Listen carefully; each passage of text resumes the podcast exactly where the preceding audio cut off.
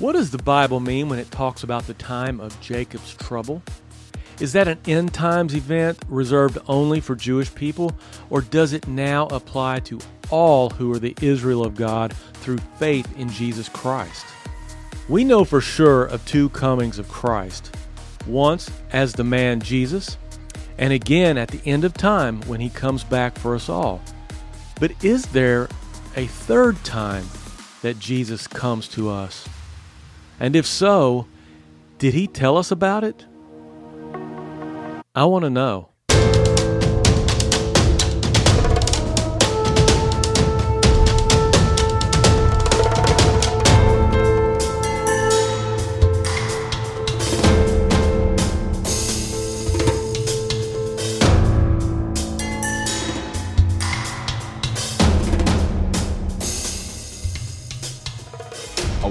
Welcome each and every one of you to this episode of the Doctrine of Christ with myself and Brother Jimmy Cooper. Whether you know it or not, the doctrine of Christ is the most important thing in your life. In the episode this evening, we're going to entitle it The Time of Jacob's Trouble. And we're going to be going to a prophetic text in the book of Jeremiah, and we're going to be going to the doctrine of Christ and we're going to be drawing out the truth and the life from this text, applying it to ourselves, and reaping tremendous benefits from it. Let's go to our text in Jeremiah chapter 30 and verse 7. Alas, for that day is great, so that none is like it. It is even the time of Jacob's trouble, but he shall be saved out of it. And we're going to be going to a text in the Gospel of Mark, chapter 14, and we're going to be looking at a snapshot in time in the life of Christ. And it's going to be an amazing point in time that was spoken of by Christ as the hour of Satan and the time of darkness. And it's the time when the Father removed the protection from his Son to the extent where sinful men actually laid hands upon the Son of God. And it's a disturbing thing when someone just comes in and just physically lays hold of you and would just drag you out of your chair and throw you down and overpower you. And it's a overwhelming feeling and I think we've all probably had that at some point in time. But let's read the text in Mark chapter 14, verses 41 and 42. And he cometh the third time and saith unto them, Sleep on now and take your rest. It is enough. The hour is come. And we'll draw your attention to the word hour. This is a specific moment in time. And Behold, the Son of Man is betrayed into the hands of sinners. Rise up, let us go. Lo, he that betrayeth me is at hand.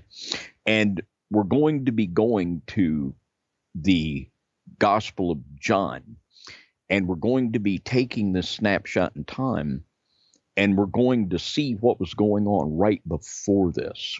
And it's going to take on a completely new meaning in them in not just new but it's going to be an in-depth look that's going to connect connect dots like never before.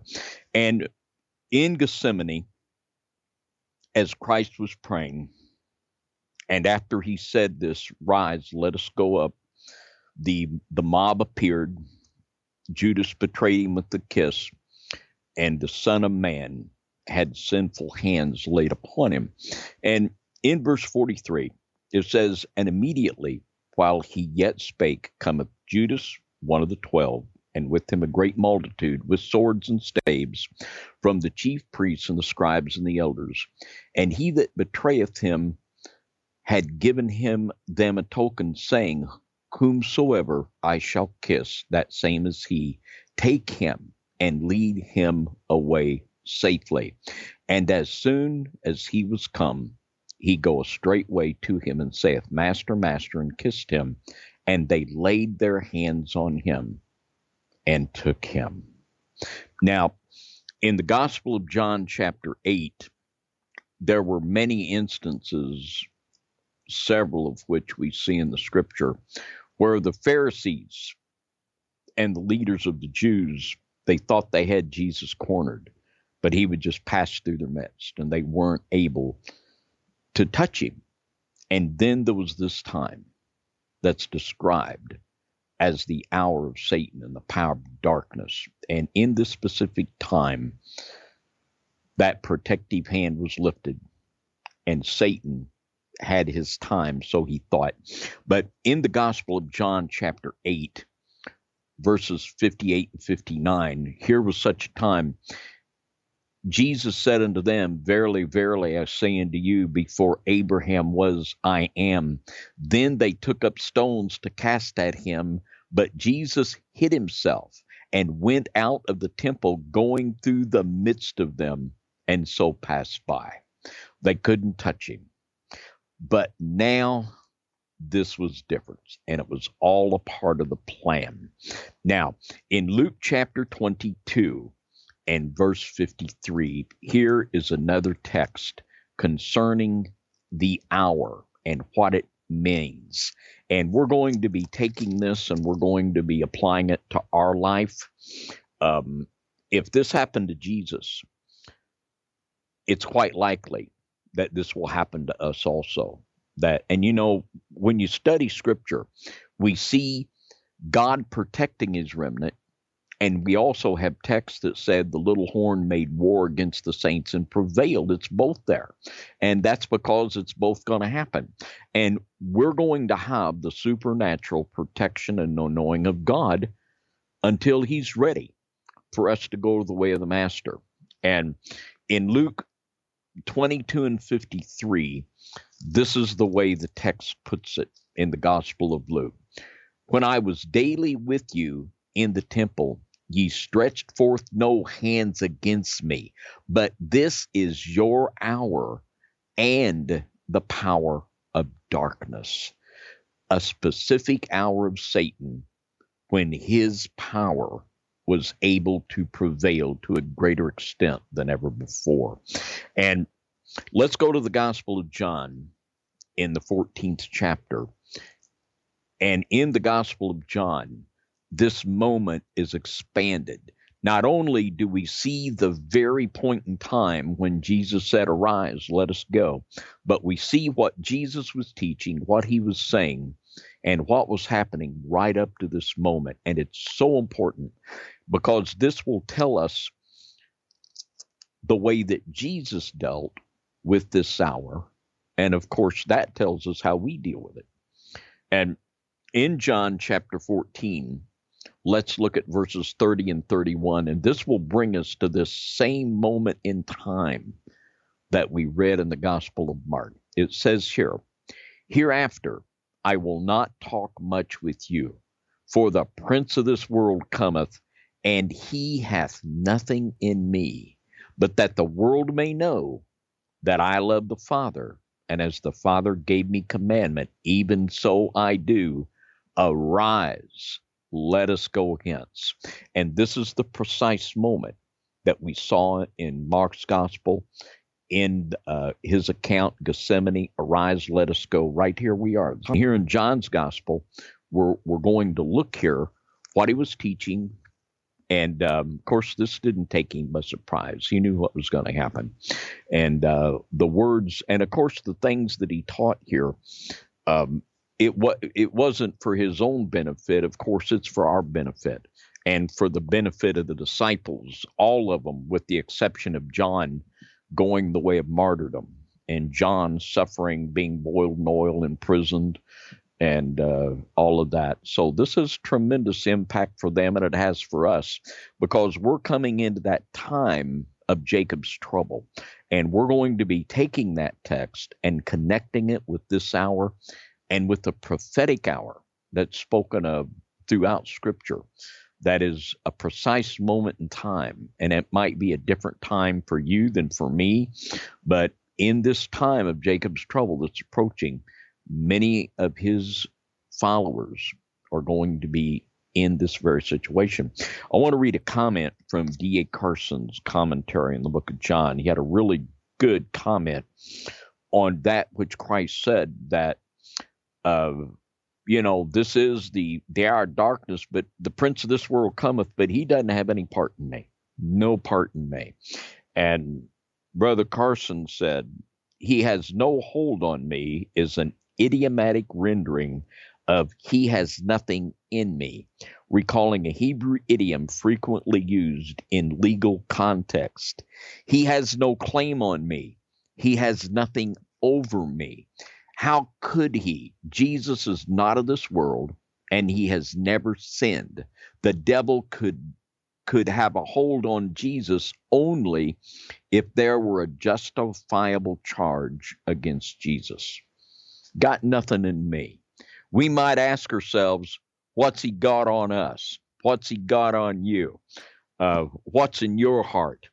Uh, so, you know, it's so important that we can say, you know, he's coming, but he ain't got nothing on me. I got a clear heart. I got clean hands. You know, we're ready for this. And this type of situation can only be met in that manner and in that fashion because when we coming into something this serious and Satan has something on us, we're obviously not going to come out of the situation in uh, very good shape. And in that context, there's a scripture that is so good. Of course, they all are. I say that about all of them, Don. But in Romans chapter 8 and 1, and this is one that is so maligned and misused, but it is so good and so right. There is therefore now no condemnation to them which are in Christ Jesus, who walk not after the flesh, but after the Spirit. And whatever has been the case with our failures and shortcomings we need to wash them in the blood and get in the spirit and out of the flesh that we can say with Jesus, the prince of this world's coming, but he ain't got anything on me.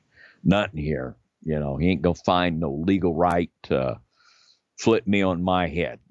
And uh, we don't live up to this by works, but we come to this by grace through faith and uh, this is such an important thing for us to understand. We have to enter this time with the evil one having nothing on us. And he is referred to.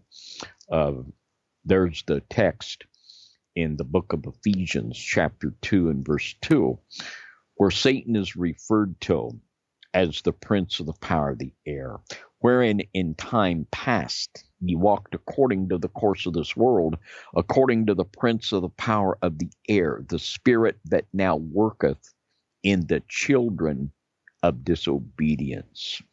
And the only way that we will be able to be in the place where we can truly say, He has nothing on me, is to be children of obedience and not of disobedience. And this is just all too obvious, isn't it? Yeah. So these are just some very um,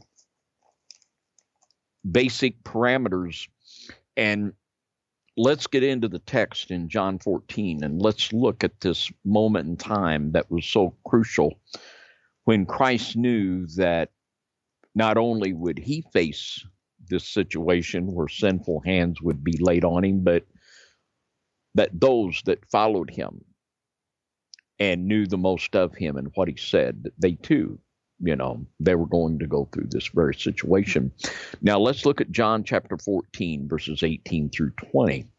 And we're going to be understanding three different comings of Christ, which is perhaps a way that most have never thought of it, but it's going to really help us in our understanding of this. And in John chapter 14, verses 18 and following, I will not leave you comfortless. I will come to you. Yet a little while, and the world seeth me no more.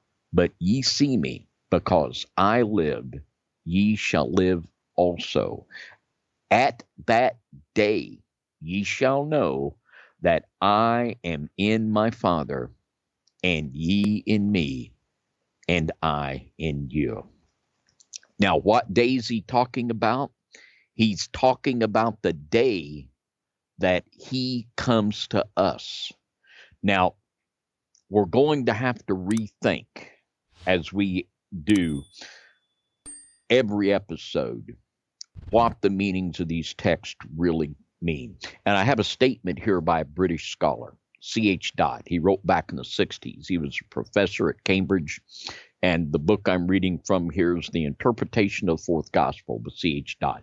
He says something here that's worth the price of admission. This is what he says By now, it is surely clear that the return of Christ is to be understood in a sense different from that of popular Christian eschatology. It means that after the death of Jesus and because of it, his followers followers will enter into union with him as their living Lord, and through him with the Father, and so enter into eternal life. That is what he meant when he said, I will come again and receive you to myself, that where I am, you too may be. So there's a coming here. He says, I will come to you. And we have to understand that when he said, I will come to you, he doesn't mean at the end of the world. Yeah, he's coming at the end of the world. Yeah, he will return, resurrect the dead, last trumpet, all of that, new heavens, new earth. But this is something that we can't wait till then. You know, we're going to have to have a little help before then. So he says, I will not leave you comfortless. I will come to you. Now, we have another coming here that we have to consider. And when we look at this, uh, I think this will help us in our understanding. Well, let's just go to the book of Acts, chapter 1 and verse 11, and let's just make clear that we're not talking either or. We're not talking A or B. We're talking both A and B, and we're going to see both A, B, and C before we're done. But in Acts chapter 1 and verse 11, the text says, which also said, Ye men of Galilee, why stand ye gazing up into heaven? This same Jesus, which is taken up from you into heaven, shall so come in like manner as ye have seen him go into heaven. You saw him go away visibly and physically, and he will visibly and physically return. The same guy, the same guy we read about here, coming back, not another guy, the same guy. And he'll come back just like he left visibly and physically. But yet, I will not leave you comfortless. I will come to you. And you see, that's something we got to have before the end of the world. We can't wait for that. We're going right. to need a little help for then because that hour of darkness, you see, that's going to come to us also. And there's another coming of Christ that's described here in the Gospel of John. And this will help us understand the other one. And let's go to John chapter 20 and verse 19. And the resurrection appearances of Christ are spoken of as a coming of Christ unto his disciples. So when we can see this, this will help us understand what he meant when he said I will not leave you comfortless. I will come to you. Now, this is amazing. Let's look at John chapter 20 and, and verse 19. Then the same day at evening, being the first day of the week, when the doors were shut, where the disciples were assembled for fear of the Jews, came Jesus and stood in the midst and saith unto them, Peace be unto you. He came to them, he stood in their midst, and he said, Peace be unto you. Now, this is the consistent message we're going to hear. He spoke peace to them. And in the verse 26 and 27, we'll see he did it again. And the post resurrection appearances were a coming unto the disciples and a coming unto them to bring them peace. And this was all a preparation for that hour of darkness that he knew that they were going to face. Now, look at it in verse 26 and verse 27. And, you know, we can get kind of weak and kind of frumpy and kind of discouraged. And there was another guy here that was in that situation in in verse 26 of the 20th chapter of John. And after 8 days again his disciples were within and Thomas with them. Then came Jesus the doors being shut and stood in the midst and said, Peace be unto you. He did it again. He come to them peace be unto you. Uh, and it says, Then said he to Thomas, Reach hither thy finger, and behold my hands, and reach thither thy hand, and thrust it into my side, and be not faithless, but believing. And Thomas answered and said unto him, My Lord and my God. You see, and this coming of Christ unto us is to build our faith, to give us comfort and to give us peace. Now, in the 14th chapter of John, Jesus expands on this and uh, he helps us to understand that it's through the Holy Spirit that this is facilitated. In um, the 14th chapter of John, let's look at verses 15 through 17. And it brings it all into focus of the only way that children of God can have peace in each and every situation. And it always just comes back to his presence. In John chapter 14, beginning in verse 15, here again we have that obedience thing. Uh, you're going to be a child of obedience or a child of disobedience. If ye love me, keep my commandments, and I will pray the Father, and he shall give you another comforter what a word to be applied to the Holy Ghost. He is our comfort. And Christ describes specifically the manner by which he's going to comfort us. That he may abide with you forever, even the Spirit of truth, whom the world cannot receive, because it seeth him not, neither knoweth him, but ye know him, for he dwelleth with you and shall be in you.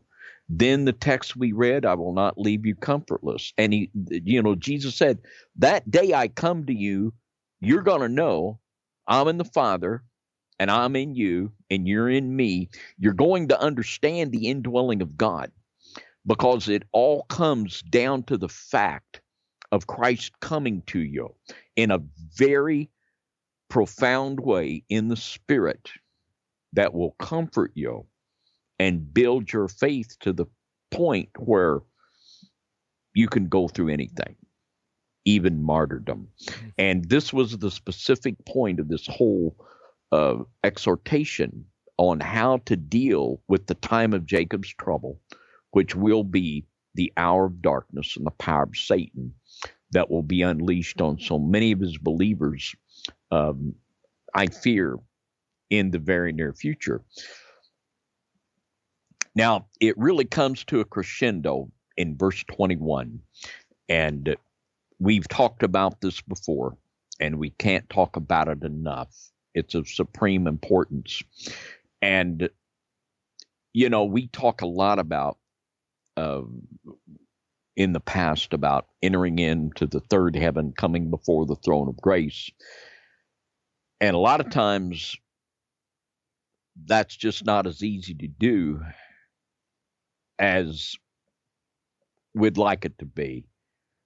But then there's the times when he can make it easy for us and he can come to us. And, you know, he's more than willing to do the heavy lifting. You know, when we're willing to come unto him and lay our burdens with him and just place our faith in him, you know, he'll do the heavy lifting for us. And this is what he said, and all he asks, just believe it is like that old song, trust and obey. He that hath my commandments and keepeth them, he it is that loveth me. And he that loveth me shall be loved of my Father, and I will love him and will manifest myself unto him. This is his promise that he will not leave us comfortless, that he will come to us with an overwhelming sense of his presence to where we're going to understand the Father, the Son, and the Holy Ghost. Yeah, uh, I'm in my Father, He's in me, and uh, I'm in you. And uh, you're going to understand the indwelling of God. And when the Holy Spirit begins to reveal Christ unto you, you begin to understand the one essence of God and the three persons working in perfect unity to reveal the fullness of God to us. And this is our preparation course for dealing with the hour of darkness. And the result of that for us is peace. Look what he said in John chapter 14, verse 27. Peace I leave with you. Now, just think of the moment in time when he said that he would, moments after saying this, sinful men would lay hands on the sinless Son of God and drag him off. This was his parting gift unto the last time when he would be able to really just teach and talk to his disciples. Peace I live, leave with you. When he appeared to them after the resurrection, he would stand, come to them, stand in their midst, peace, peace, he did it repeatedly. And this is because he was preparing them. He was preparing them. And this is his promise to all of us I won't leave you comfortless. I will come unto you. And he said, Peace I leave with you, my peace I give unto you.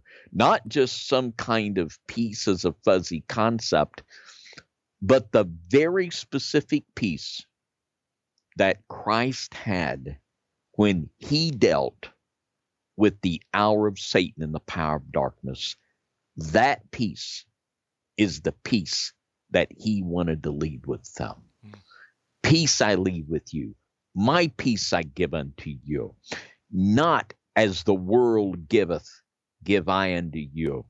Let not your heart be troubled, neither let it be afraid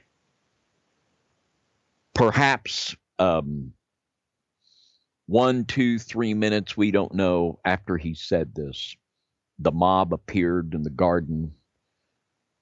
He felt the lips of Judas on his cheek and the hands of sinful men hauling him away and overpowering him physically. I've often wondered why why did Judas have to kiss him? Because they knew who he was. He didn't have to. It's like he said, just like Jesus said, you know, I've been in your synagogues. I've been right there. You could have grabbed me at any time, but it wasn't your time yet.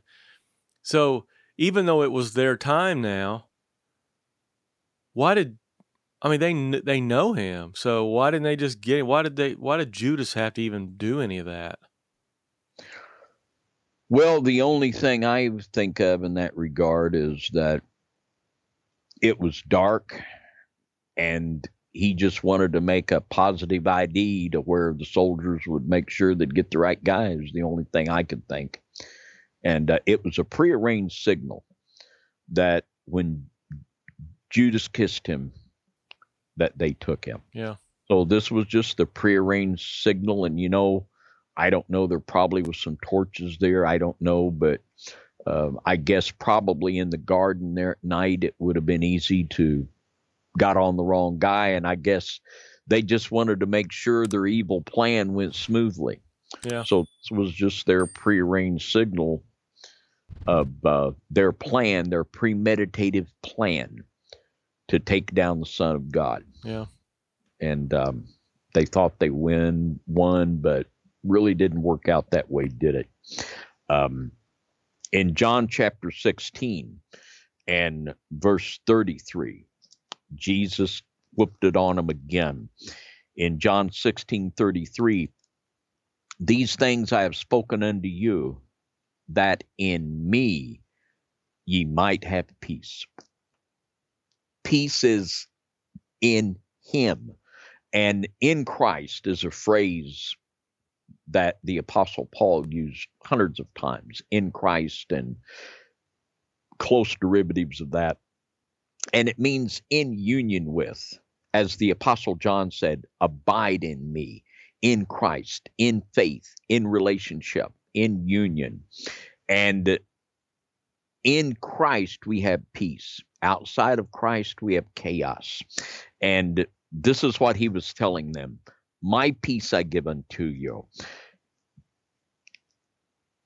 And he goes on to say here, I'll read this whole text in John 16 33. These things I have spoken unto you, that in me ye might have peace. In the world ye shall have tribulation. He promised them and he told them, In the world you're going to have tribulation, and there will one day be the great prophetic tribulation, the time of Jacob's trouble. But it does not matter. In the world ye shall have tribulation, but be of good cheer. I have overcome the world. This is the message people need to hear. Um, I've got bad news for those of you that are waiting for the rapture bus. It's got four flat tires and it's not going to be able to get you out of here. It just ain't going to be able to roll you away. And Jesus was very clear you're going to have tribulation, but be of good cheer. Have peace. I've overcome the world, you yeah. see. And people that are looking to escape tribulation, this is just an unrealistic, non biblical mindset that's going to set people up for Satan to be able to throw them down and have his way with them in this hour of darkness and the power of Satan that's going to come. And um, it is truly going to come. And as we read these texts, um, we have to realize that these comings that are talked about, we're, we're, we're not talking, yeah, he's going to come at the end of the world, but there's a coming unto us before that that we should welcome and we should look for and enter into. And in John chapter 14, in this very familiar, beloved text, let not your heart be troubled. Ye believe in God, believe also in me. In my Father's house are many mansions. If it were not so, I would have told you. I go to prepare a place for you. And if I go and prepare a place for you, I will come again and receive you unto myself, that where I am, there ye may be also. And certainly this applies to the physical, visible return of Christ at the end of time. But it also has application to that coming unto his disciples before that. And I love this next verse. And whither I go, ye know, and the way ye know. You know the way, you know, you know, you know the way to where I'm going, and uh, we know the way, and uh, we know what this promise means. And this promise and this coming of Christ unto his disciples, this is the way that we receive his peace. He received peace from the Father, from the indwelling relationship he had with the Father, that enabled him to endure this hour of darkness. And that's the same way. My peace I give unto you, he said moments before he was taken away. The last, I guess we could say, um, official teaching while he was with them was right here. Let's read a text in the book of Psalms, chapter 50. And I want to introduce another brother to us here that we're going to read a few comments he made. We have the privilege of having some good believers that really loved the Lord and knew him. And when you read them, you know that they knew him. You know, they're not just yeah. peeling off a bunch of intellectual garbage, you know, but they knew him and they're speaking from a heart of faith. And um, the fellow I'm speaking of, we're going to look at is E.M. Bounds. And E.M. Bounds was a wrote on prayer, and that was the main thing he wrote and taught on was prayer. He was a man of prayer. And in Psalm chapter 50 and verse 15, and call upon me in the day of trouble. I will deliver thee, and thou shalt glorify me. And there was a statement he made in the book I have here. It's called The Complete Works of E.M. Bounds on Prayer. And I mean, it's got a lot of good stuff in it. It would be a worthwhile volume for anyone's library. And some really, really good things about prayer. And I, we're just going to read two or three of his statements here. But this is what he said on page 53. He said, The day of trouble dawns on everyone at some time in his life. The evil days come and the years draw nigh when the heart feels its heavy pressure that is an entirely false view of life and shows supreme ignorance that expects nothing but sunshine and looks only for ease, pleasure, and flowers. It is this class who are so sadly disappointed and surprised when trouble breaks into their lives. These are the ones who know not God, who know nothing of his disciplinary teachings with his people and who are prayerless. And how much we have talked in several episodes concerning primarily the Word of Faith doctrine and how it has set people up for a fall. The faith of God would be an example, and there are many episodes where we talked about the poison of this mindset and this philosophy and it has inculcated in the minds of millions the idea that if we are just, uh, and even have come so far to say that if a Christian suffers, that he is out of the will of God.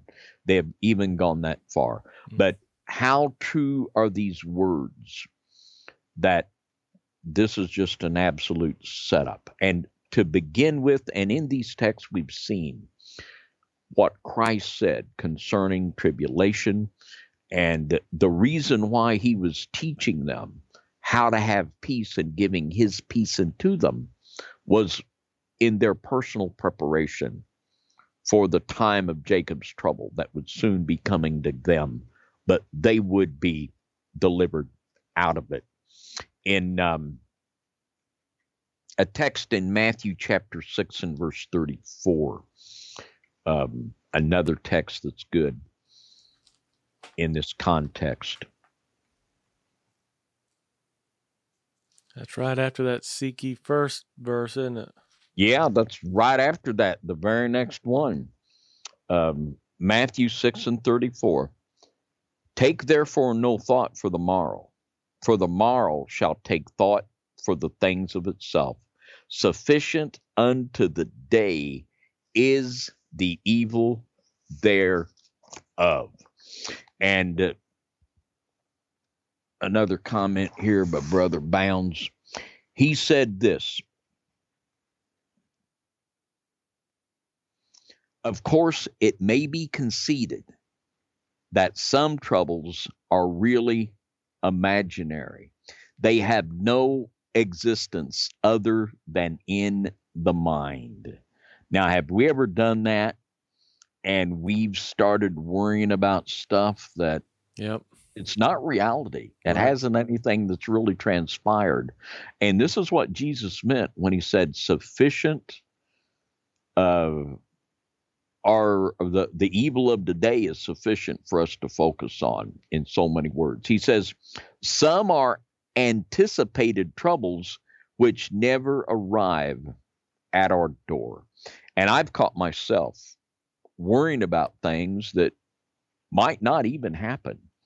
You know, what I got to deal with right now today, that's plenty for me to focus on and pray about without speculating. Now, it, we don't want to be naive, just like in this text. You know, we want to be prepared. Having the peace of Christ in any situation but we don't want to gin up imaginary situations in our mind to worry about. Fear is the devil's playground. He loves to keep us in the unknown. Yeah. Fear is the devil's playground, Sister Donna says. He likes to keep us in the realm of the unknown. And, you know, and fear is the opposite of peace, isn't it? Yeah, absolutely. You know? So it's, it really brings it down to, to focus here, doesn't it? He goes on to say, um, others are past troubles, and there is much folly in worrying over them. You know, yeah, can't do anything about them. Not going to change it.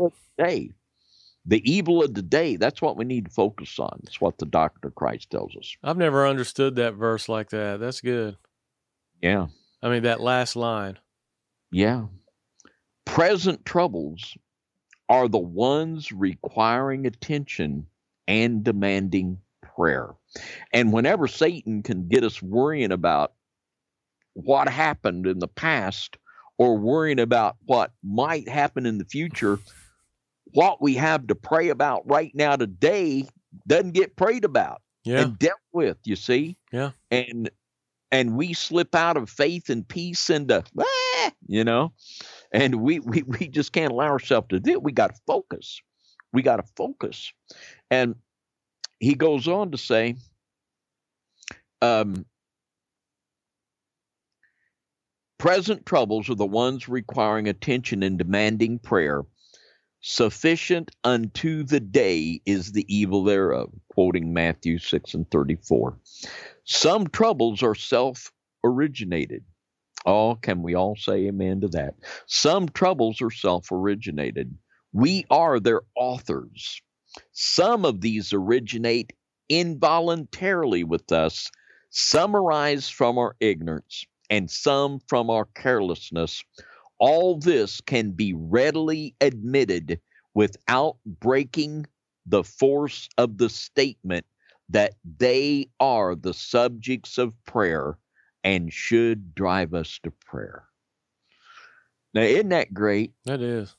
Even though our trouble, we've authored it. we've authored it Man. through ignorance, carelessness, whatever. But that doesn't change the fact that it can be a matter of prayer. Yeah. And that we can take it to the master. But you know what? Like, you're right. Like, for me, I'd say 99% of all my troubles are self inflicted, you know? So, but for me, and maybe other people feel this way, maybe sometimes the reason we don't pray about some of it is because we feel like it's my fault. I deserve whatever's going on. I created this mess. I don't even deserve to pray about it. I mean, I felt that way before. I think that's a huge point. I think it is. And that's why that statement he made is so precious that even when we've authored it, you know, that's when we need to make it a matter of prayer. Oh, yeah. And we have every right to because he understands. Um, that's you know, part of that he, lifestyle of repentance, right? Sure. And, you know, we've dealt with that, that whole attitude. We've talked about Christian perfection. Um, these are concepts that are so many that are precepts in the doctrine of Christ that weave a beautiful tapestry that give us an understanding of the master and his love and his concern for us. And he wants to give us his peace. His peace that he had from the indwelling relationship with Father. My peace I give unto you. That's a gift that we should receive with open arms. And we can never, on our best day, we can't be good enough for that. No.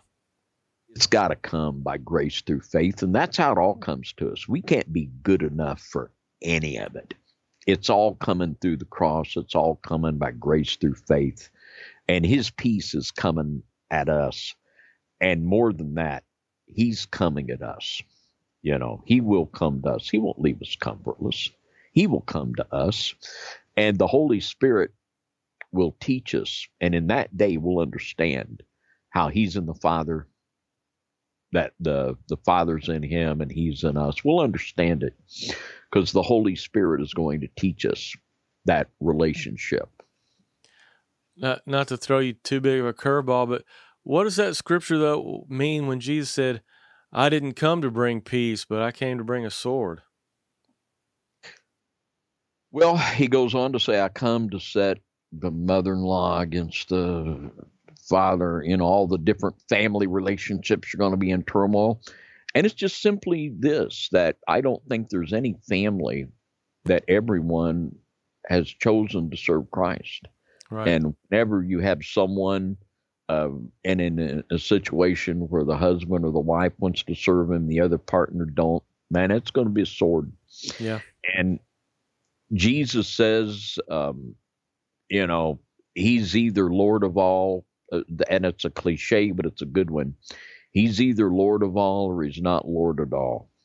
And uh, we can't compromise Christ for our brother, sister, mother, father. We want to do everything we can to have a good a relationship as we can with people, but deciding for Christ, that'll bring a sword.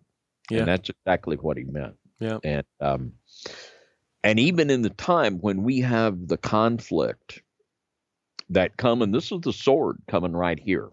Um, you know, it's not that we're trying to be insurrectionary or any of that, but it's going to happen because when we stand for what he said we should stand for, the world's going to hate us. He told us that. You know, the world's going to hate you. Uh, they hated me. It'll hate you too. Uh, you're going to have tribulation. He told us all these things, Yeah. but then he said, My peace I give unto you. Not as the world giveth, give I unto you. Let not your heart be troubled. I won't leave you comfortless. I'll come to you. And this is that impartation of peace that will be so overwhelming. You know, poor little Thomas, you know, he just uh, having a real faith crisis until Christ came unto him, said, "Go on, put your put your little hand right here, and put him right in the nail prints," and that fixed him right up. It And- did. Didn't Thomas go on to do great things? Yeah, yeah. mean- it What part of the world did he go and start the gospel in? I forgot. India. India, yeah. Yeah. And um, there are many reports of uh, Thomas going all the way to India Yeah. and taking it to the gospel out. So, you know, the one thing that can't be denied about the original apostles and thousands of believers that followed, they had the faith that gave them the ability to endure martyrdom. As it says in the scriptures, they loved not their lives even unto the death. And it was because that they had that overwhelming sense of his presence. And, you know, it's by faith. And this is why we need to teach this so that people can receive the things of the Spirit of God, because this is the time where um, people don't need to hear about the rapture bus because its tires are all flat. They need to hear the words of Christ. Mhm. You'll have tribulation, but be of good cheer. I've overcome the world. My peace I give unto you. That's what we need to teach people that these are legitimate blessings of the Spirit that Christ wants to give to each and every one of his children. And he he will give them and readily so because he wants us to be victorious even under the point of persecution and martyrdom. Another blessed text and a very familiar one is in Romans 8:28 and we know that all things work together for good to them that love God to them who are the called according to his purpose. And of course doesn't say everything's going to be good, but it's all going to work to her good. And we all have to remind ourselves of that from time to time. Mhm. And another just tremendous statement. And you know, this guy is kind of like when you read Thomas Watson, there's so many things that are just little gems. It's just hard to take them all in. Yep. Another little statement he makes here, this is just worth the price of admission. He said, Prayer opens the eyes to see God's hand in trouble. Prayer opens the eyes to see God's hand in trouble. And whenever we're going through a mess at the hands of um, evil men or at the hands of our own carelessness, prayer will help us to see God's hand in that, how He is going to work it all out for our good. Let me let me ask you a question. When you say prayer, you know, does all these things, does that just engulf all of your talks with God, or is that, or are you are you and this guy referring to like a dedicated time each day where you just spend just totally just in prayer? Because I've said this before. I talk to God all day long throughout my day, whatever I'm doing. But, you know, I, I probably don't like my time, my time with God in the mornings before I start my day is usually just in the word or studying. And, and I'll just, again, I'll just talk to God off and on through that. But, you know, I'm, I'm just, I'm still thinking that I'm wondering, I'm wondering about you know, I, I think I need to add more of that other time where it's just prayer and I'm not just talking to God while I'm doing other stuff. Yeah, I think that's another great point. And we're talking about more than, and of course, you know, believers are, you know, we're thinking and praying, meditating on ourselves all throughout the day. Prayer, pray without ceasing, Paul mm-hmm. said. But yet, prayer and meditation both are more than that. It takes the setting apart of a time and trouble. You know, trouble. And you know, we've had some trouble here lately. Yeah. Uh, with all of the the hacks uh, and losing our YouTube channel. It's been trouble. It's been worrisome, and it'll cause you to pray more. It yeah. really will. Yeah. And I know um, the day that it hit on a Friday, uh, just last Friday, and I mean it was a gut punch. And you know, it would just come one after another after another. It was like a whirlwind, which we've talked about the whirlwind too, the enemy's attack. But you know, God alone slowed down and prayed, and it was all good. You know, I was ready to go another round with the evil one.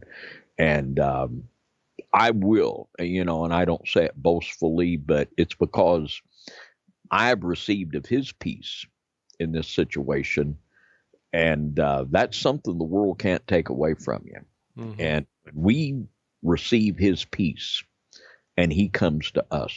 We can be on that solid rock that is truly unshakable. And of all things, I think this is what scares the evil one the most that even the humblest of God's saints cannot be intimidated and swerved from the master by all of their power and threats and intimidations.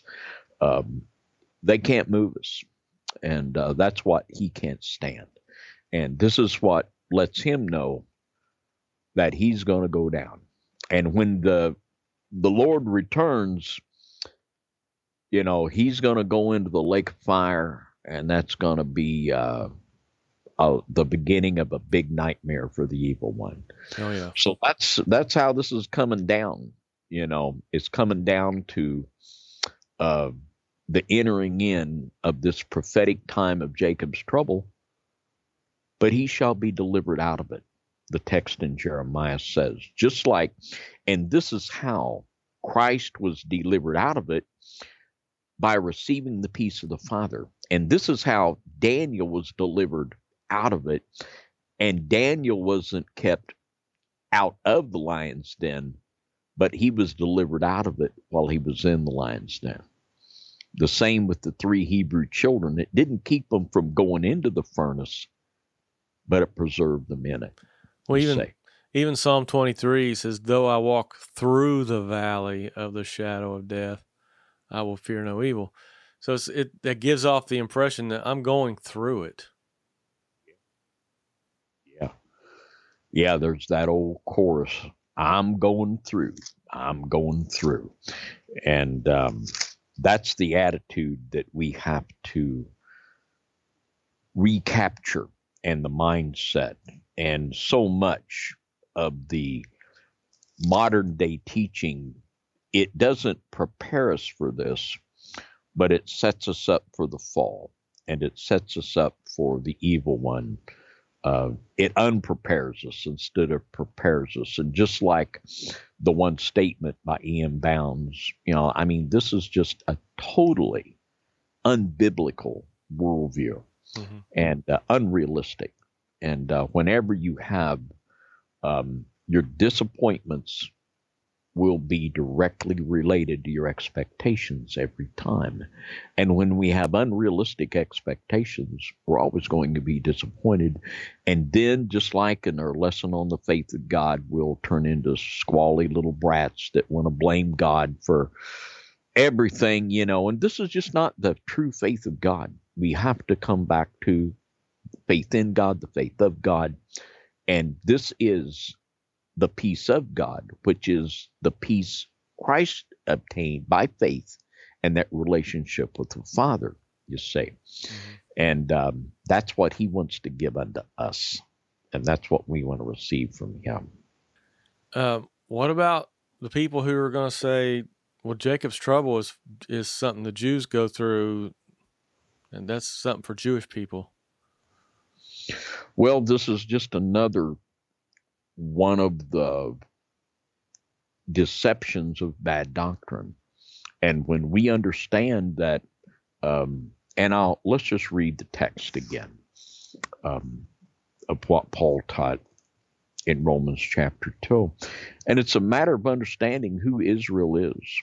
And not all Israel was of Israel before the cross or after. Mm-hmm. And in Romans chapter 2 and verse 28 For he is not a Jew, which is one outwardly.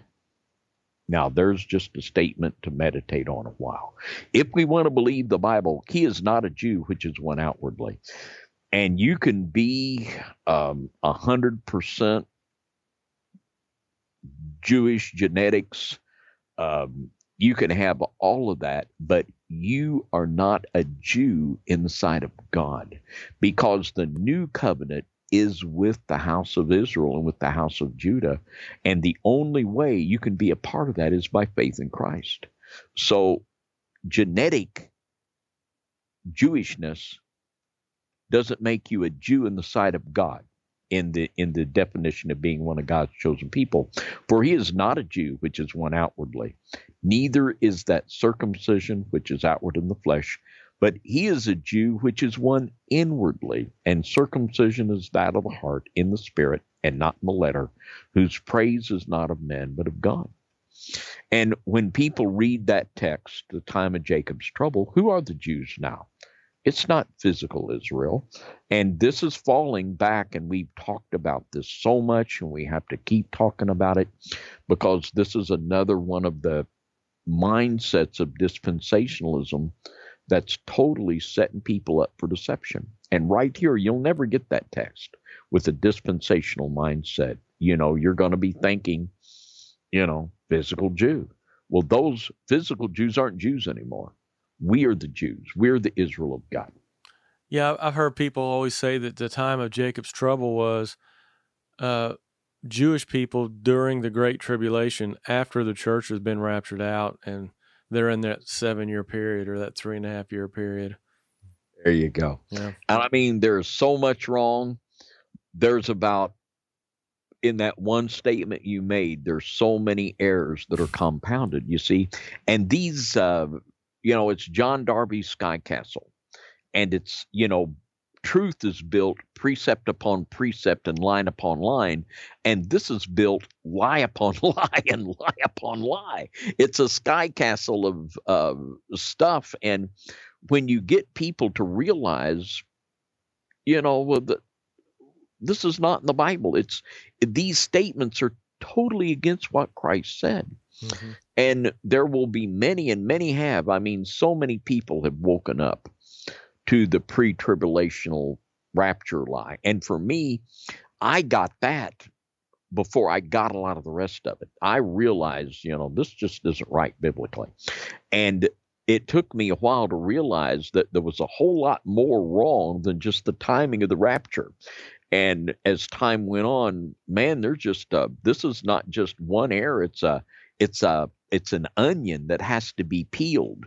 Uh, there's layers of deception here, lie upon lie upon lie, and this is the sad state that um, people are in in America. They have been taught so many lies that the faith that um, many of them have is not a faith God can even honor. And uh, this was the whole subject of our faith in God uh, DOC. So yeah. we just got to come back to Jesus. And for so many, excuse me, for so many people that have been in the American Evangelical Church, this is going to be a radical uh, repentance because we're going to have to either believe man or believe Christ. Yeah.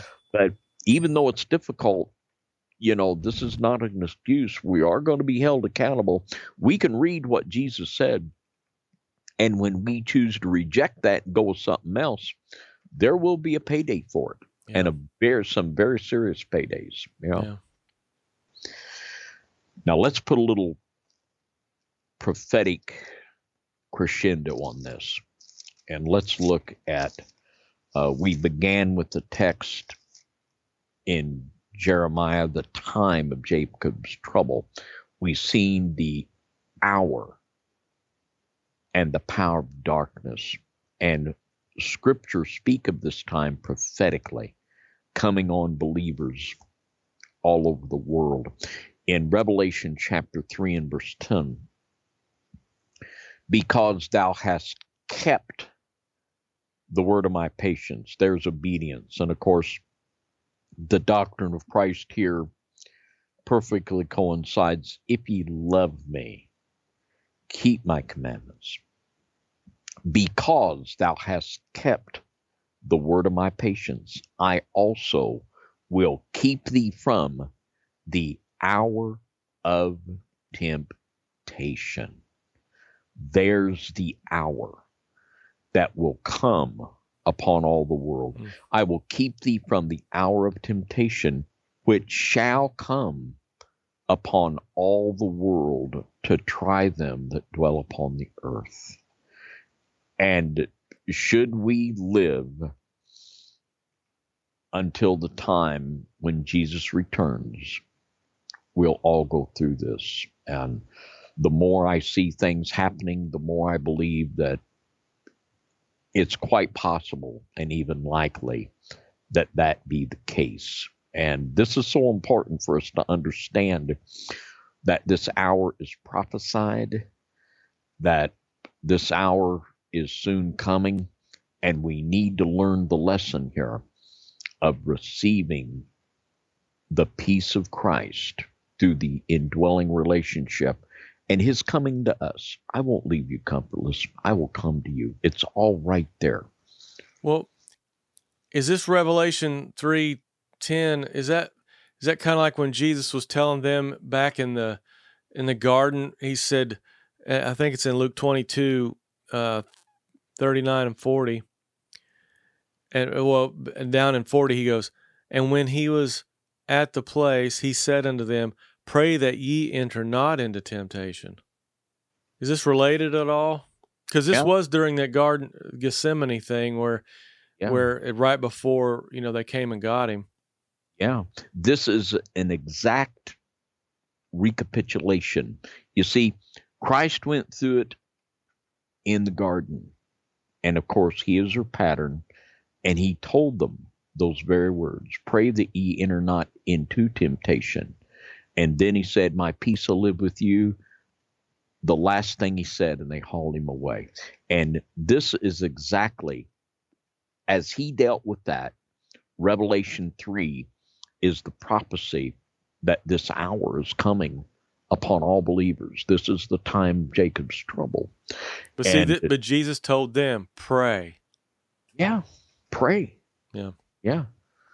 That's that's the answer. And um, Was he saying pray that you don't have to go through temptation or pray that uh that you'll be able to enter temptation with that statement he made? Does that make sense? Uh, and we're all going to have temptation, but we don't have to enter into it. And when, just like the phrase that he has nothing on me, that when he's got something on us, we'll be tempted and then we'll enter into it. We're not supposed to yield to it. Yeah, exactly, Sister Nana. We don't yield to it. So yeah, that that praying not to enter into temptation, we're going to all be tempted. But uh, as James says, um, we're all tempted when are uh, count it all joy when you have diverse temptations. But uh, in James, and that I didn't say that exactly right. Um, Count it, yeah, count it all joy. Yeah. Um, yeah, James chapter 1, verse 2. My brethren, count it all joy when ye fall into diverse temptations. So, yeah, uh, we can count it joy when we fall into it, but that doesn't mean we enter into it in the sense that uh, we go through that door that Satan so opens for us. You see, Yeah. when we allow Satan to have things on us, we open the door. And then Satan will have that door for us, but we don't have to go through it. You see, we don't have to enter into that door he opens. We can open the door, and if we want to open the door, he'll open the door there for us, but we don't enter into it. But that doesn't mean we're not going to be tempted, you see. Yeah. And And Jesus Jesus never opened those doors. That's another reason why um he said he has nothing on me, nothing Yeah. in me. yeah, he's coming. I know he's coming, but he ain't got anything on me. Yep. We know he's coming. I mean, we know he's coming. Uh, this isn't going to surprise us. We know that um, what the Bible says about what's ahead, but uh, we got peace anyway because Yeah. we've learned the lesson of how he did it. When we see how he did it, we know how we're going to do it, and it's all through him. He's going to come to us, and that's going to make it all okay. Um, a text Jesus said in uh, the Doctrine of Christ in Luke 21 and 36. And Jesus said, Watch ye therefore and pray always. So we watch and we pray that ye may be accounted worthy to escape all these things that shall come to pass and to stand before the Son of Man. See, there's the rapture. There it is. And when millions of believers that have been schooled in dispensational thought, that's what comes in their mind. Yeah. They don't want to think about Daniel escaping in the lion's den or the three Hebrew children escaping in the fiery furnace. They think of staying out of the lion's den of the fiery furnace. And like Brother Bounds said, this is just a unrealistic expectation that's going to be a setup Yeah. to turn us into little squally, spoiled brats. Well, then I I'd imagine some people when they start going through these things and they they believe they're not going to be here for any of it, they're going to lose their faith because they're like, well, we've been lied to our whole. None of this is even real, I guess, or maybe God's not real, or I, you know, they they'll, they'll have all kinds of different things they might think, you know. Yeah. Their faith is resting in cliches and not the Word of God.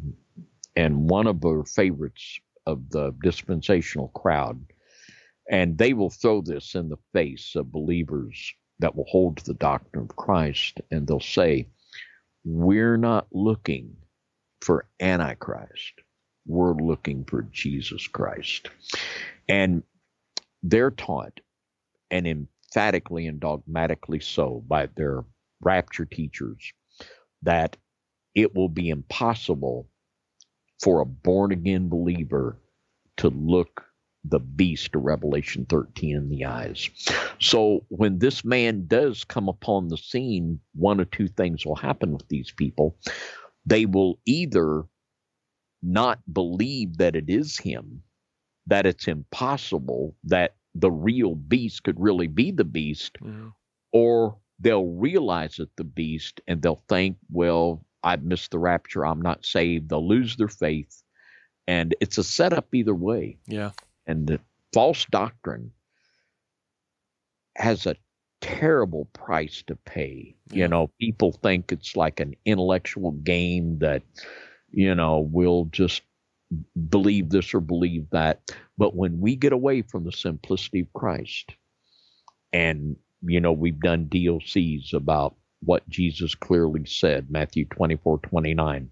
He's coming after the tribulation, the uh, separation of the tares and the wheat in Matthew uh, 13, 39, and 40, that it's going to be the tares come out first. Gather ye first the tares, not the wheat. And people that maintain this pre tribulation secret rapture, they are teaching things that are directly contrary to the doctrine of Christ in many places that we've enumerated. We've done entire episodes on this very aspect. And whenever we go against the doctrine of Christ, there is a real price to be paid in our spiritual life. And this could be the ultimate price in this situation mm. that many will lose their faith and totally apostatize. And it's such a sad thing. And it's not uh, like it's a one up, oh, I know more than you do. I got it right. You got it wrong. It's a matter of individuals rejecting what Christ clearly said to the right. damnation of their own souls. Right. And there's nothing more serious than that. And what could be more arrogant than someone thinking that they know more about Jesus and that they know more about the correct teaching about his return than what he taught. I mean, that's the epitome of arrogance and stupidity. Yeah. And people will pay a price for it you know, uh, they'll pay a price, and it could be the ultimate price of damnation. And um, it's uh, it's a scary thing. It's uh, it's this bizarre mind twist that dispensationalism has brainwashed people with to denigrate the doctrine of Christ and to replace it with the schemes of men. And truly, truly, this is a serious, serious issue. So this is why over and over and over, we just call people to come back to Jesus and believe what he said and receive that relationship and the peace and the comfort that only he can give. Um, he's the only one can do these things. Let's just read a couple more. Um, just a couple more texts on peace to close out with. Um, Colossians 3:15. I love this one. I do too. And let that means there's something you have to do to cooperate yeah. here Yeah. And let the peace of God rule in your hearts. And you know that would mean that we probably better not focus on what went before or not gin up imaginary scenarios of what could be, but let the evil of today be sufficient, like we read in the text in Matthew 6:34, and let the peace of God rule in your hearts, to the which also you're called in one body, and be thankful. And that word rule probably the closest word we would have to that would be umpire. Let the peace be your umpire. Mm-hmm. And when you're in a situation and you lose your peace, you shouldn't go forward. And we can have the peace of God in any situation, even abject persecution. And whenever we are pursuing a certain direction in our life, whatever that might be, and we lose our peace and don't have peace, this is a sure indication that you know, we need to stop and refocus. And a, a lot of times I know we'll be in a situation and we'll just have the peace of God leave us. And this is like a Holy Ghost alarm system. Yeah. Where we don't know what's wrong, but he does, and there's something wrong, and we need to, you know, be on the lookout because that peace of God is our umpire. Let it rule, and we will be led by the peace of God, and uh, we can have the peace of God in any situation. And this is the lesson of the time of Jacob's trouble. Um, Isaiah 26 and 3, and we'll close with this text, another great, great text. Thou wilt keep him in perfect peace, whose mind is stayed on thee, because he trusteth in thee.